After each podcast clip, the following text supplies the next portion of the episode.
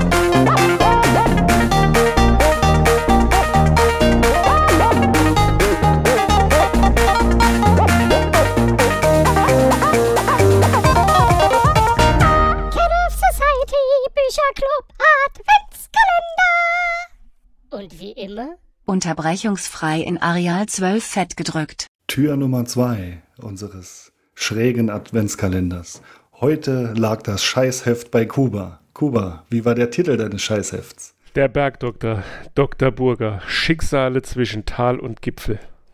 Also nee? Entschuldigung, das ist äh, grundsätzlich die Storyline. Der äh, Folgentitel ist Lebensretter, deine Küsse. Wer hat die Geschichte dieses sanften Lebensretters verfasst? Äh, Andreas Kufsteiner. Er hat getraut, sich mit Namen zu, ja, äh, wie sagt man? Ach, ich weiß es nicht. Ich bin, ich bin immer noch ganz baff vom Buch. Mir, mir fehlen die Worte, ich bin sprachlos. Ist es ein Scheißheft? Ja, schon. Wobei ich sagen muss, ich habe schon mitgefiebert. Oh. Es hat mich kurz, es hat mich kurz in den Bann gezogen. Gänsehaut, zwischen Gänsehaut und Angstschweiß. Und Anwiderung. Wie ein Verkehrsunfall. Ich konnte einfach nicht wegsehen. Was war deine liebste Werbeanzeige? Äh, die ganz klar, weil ich mich ja auch ähm, auf den Weg in ein Alter mache, wo das für mich äh, dann demnächst, äh, wie heißt notwendig wird. Hahn T400 hilft der Blase. und, die, und die Werbeanzeigung, die Werbeanzeige, also die nimmt mich echt, die nimmt mich echt mit. Eine, ähm, ich würde jetzt mal sagen, 50-jährige Frau, äh, die ganz glücklich eine Tasse Hahntee hat und, und einen so anguckt und so, na, wann willst du probieren? Guckt einfach in die Kapitel, in das Kapitelbild.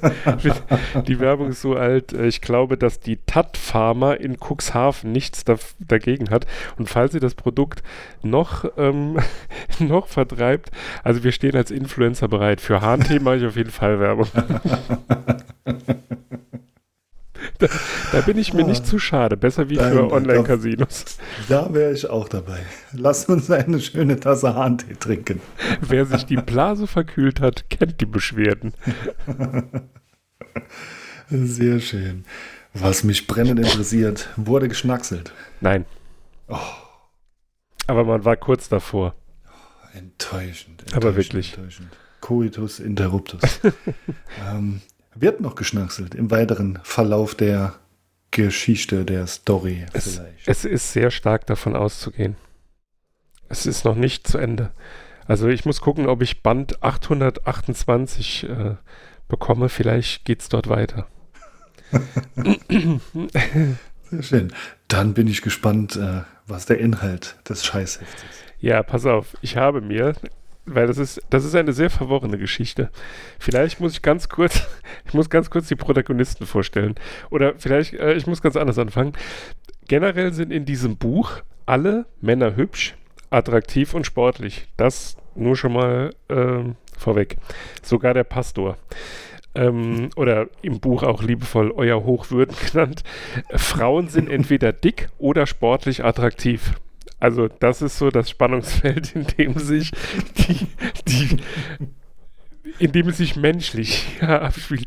Dann geht es um Andreas, äh, Reseda, das ist der Pastor, der hat eine Nichte, die heißt Antonia. Die wiederum hat einen Sohn.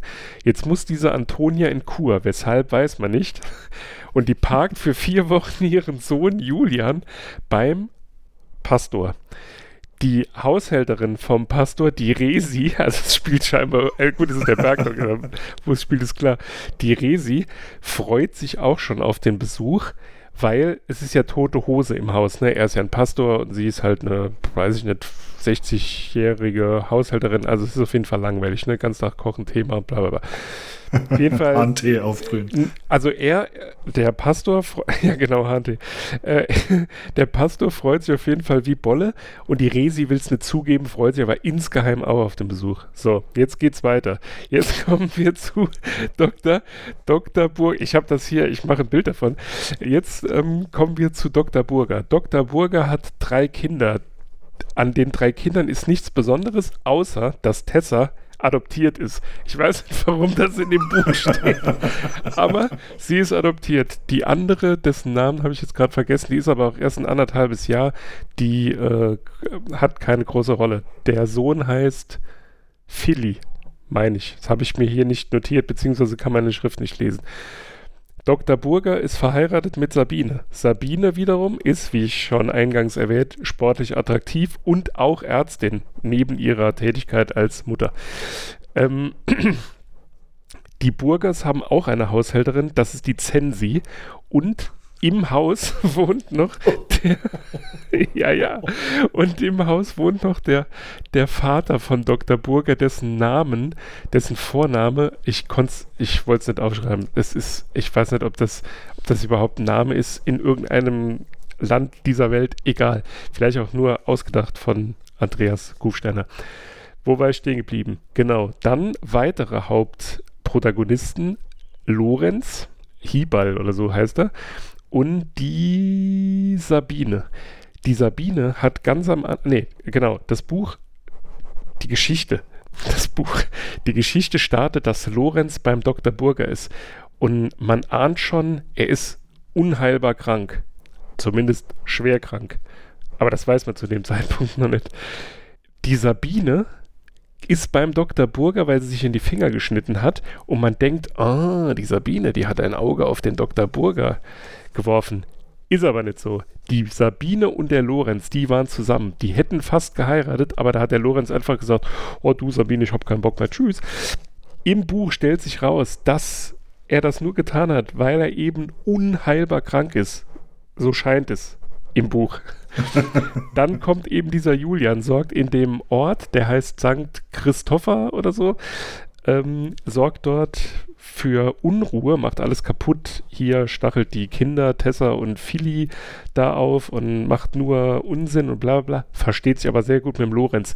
Eines Tages ist der Lorenz verschwunden und der Julian geht auf die Suche. Und dann erzählt er der Sabine, die vom Haus vom Lorenz wartet, weil die sich vorher getroffen haben. Das ist die Stelle, wo ich gesagt habe, da wäre es fast zum Schnackseln gekommen. Aber der Lorenz, der ist ja, wie gesagt, unheilbar krank, so scheint es.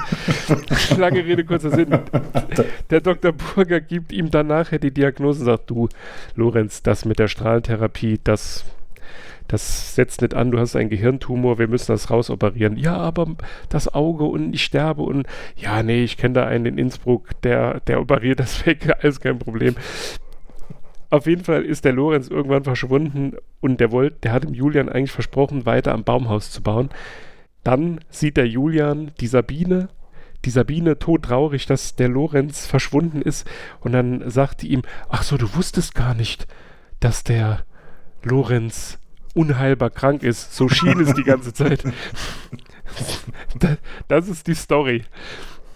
Wie gesagt, also es hat mich sehr, es hat mich sehr, sehr angefasst. Also ich war sehr begriffen, äh, nicht begriffen, ich wäre sehr, sehr angefasst von der Geschichte. Ich habe fast geweint.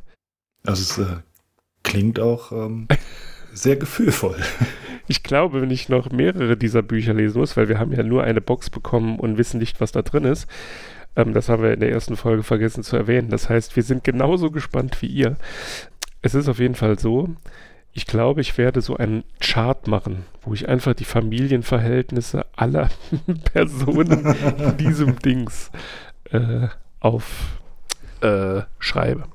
Aber jetzt kommen wir zur wichtigsten Frage. Wie endet die Story? Hm, also, äh, ich schätze mal, Lorenz kommt zurück aus äh, Innsbruck und äh, ist geheilt. Auf jeden Fall wird er mal nicht sterben. Ähm, puh, der Doktor findet wahrscheinlich eine, die er im nächsten Roman ansatzweise schnackseln möchte. Ja, seine Frau. Achso, ah, Also, okay, ah, der äh, Doktor ist schon äh, vergeben. ja, das ja. äh, Ja, habe ich war mir gesagt. jetzt nicht ganz klar. Ah, doch, Okay, diese, okay. diese äh, natürlich sportlich attraktive, Ah, okay, äh, Ja. auch Ärztin. auch Ärztin. Schrägstrich, Schrägstrich Ärztin. Genau. Okay, und äh, die, die Resi hatte eine schöne Zeit, weil es doch aufregend war. Nein, also, du, hast, du hattest recht in dem Punkt, dass Lorenz vermutlich nicht unmittelbar nach Ende des Buches stirbt. Irgendwann muss er sterben, das, das haben wir ja alle gemein, aber zumindest nicht in naher Zukunft. Aber der Julian, ne, dieser, das ist auch im Übrigen, genau, das ist im Übrigen auch geil. Die Antonia kommt quasi zu spät. Der ähm, Pastor kennt den Jungen gar nicht richtig. Sie kommt und sagt so, gibt den Jungen dann so ab und dann, ja, hm, ich muss mich beeilen. Es war auf der Autobahn Stau. Hier ist mein Sohn. Ich bin in vier Wochen wieder da. Ungefähr so ein Ding ist das. Ähm, lange Rede, kurzer Sinn, der äh, veranstaltet da ja nur Chaos und wie gesagt, beeinflusst da auch die Tessa und den Philly da negativ.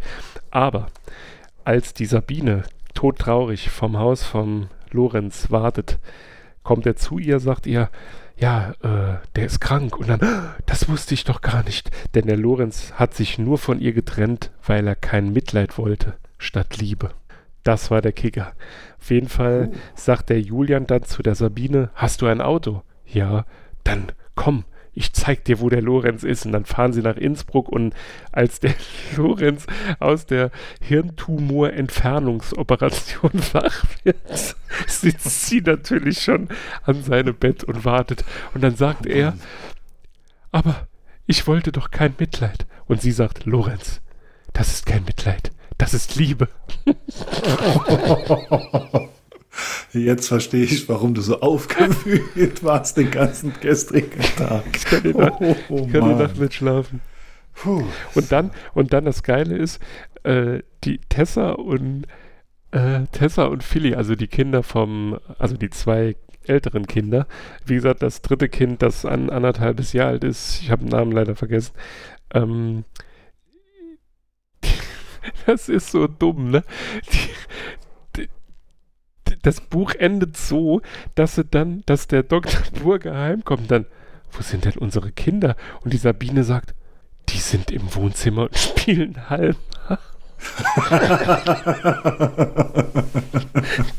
Sehr gut. Die rebellische Phase ist vorbei. Das ist so ein Scheißdreck. gut. Das hat sich anscheinend gelohnt, dieses scheiß F zu lesen.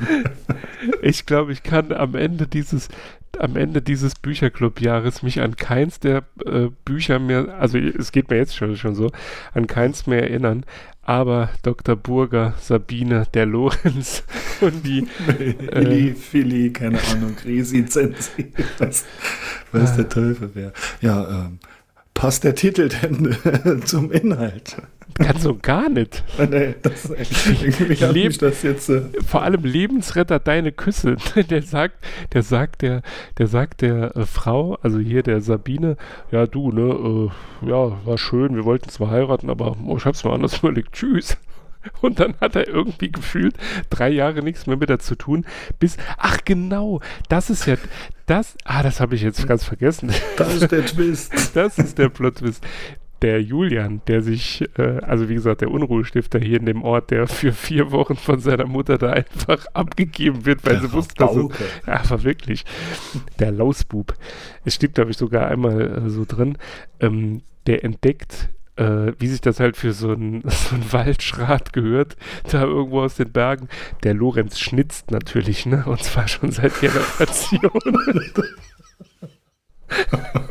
und er hat und er hat eine Figur, äh, eine, eine also ich weiß nicht, ob das äh, irgendwie so ein Kink ist oder ob das schon eine Psychose. Auf jeden Fall hat er wohl mehrere, äh, mehrere Skulpturen von der Sabine geschnitzt. Auf jeden Fall, der Julian nimmt halt ein und sagt, ah, in die warst du mal wohl verliebt. Und dann ne, verdunkelt sich die Miene vom Lorenz und dann, und so kommt das erst wieder ins Gespräch. Dann geht er nämlich zur Sabine und, ach, ihr müsst das lesen, das ist einfach so herzerwärmend. Herzschmerz pur. Puh, bin ganz außer Atem. Ich freue mich schon oh, auf Band 828, wenn, wenn endlich wenn ihr das nächste Mal wird. im Bahnhofsbuchhandel unterwegs seid. Greift zu. Greift einfach zu. Ja, 2 Mark 20. Besser könnt ihr den nicht anlegen. Ja. ah. oh, naja, also, Kuba, eins muss ich sagen, ich möchte jetzt diese Geschichte lesen. Ich bin jetzt äh, sowas von, von neugierig auch selbst etwas aufgewühlt. Also ähm, vielleicht hast das du Heft, das, das musst du mal ausleihen. Vielleicht hast du ja Glück und es liegt unter deinem Weihnachtsbaum. Huh. Ja, äh, mehr bleibt mir da nicht zu sagen, außer ähm, spannend, spannend, spannend. Und wir freuen uns ähm, schon auf das morgige Erlebnis. Ich will es mal so nennen. Und wie immer verabschiedet äh, euch der Knottler. Nee, ist das überhaupt richtig? Verabschiedet sich für uns der Knottler. Ihr wisst schon, was ich meine. Also, Knottler, dein Part. Auf Wiederhören.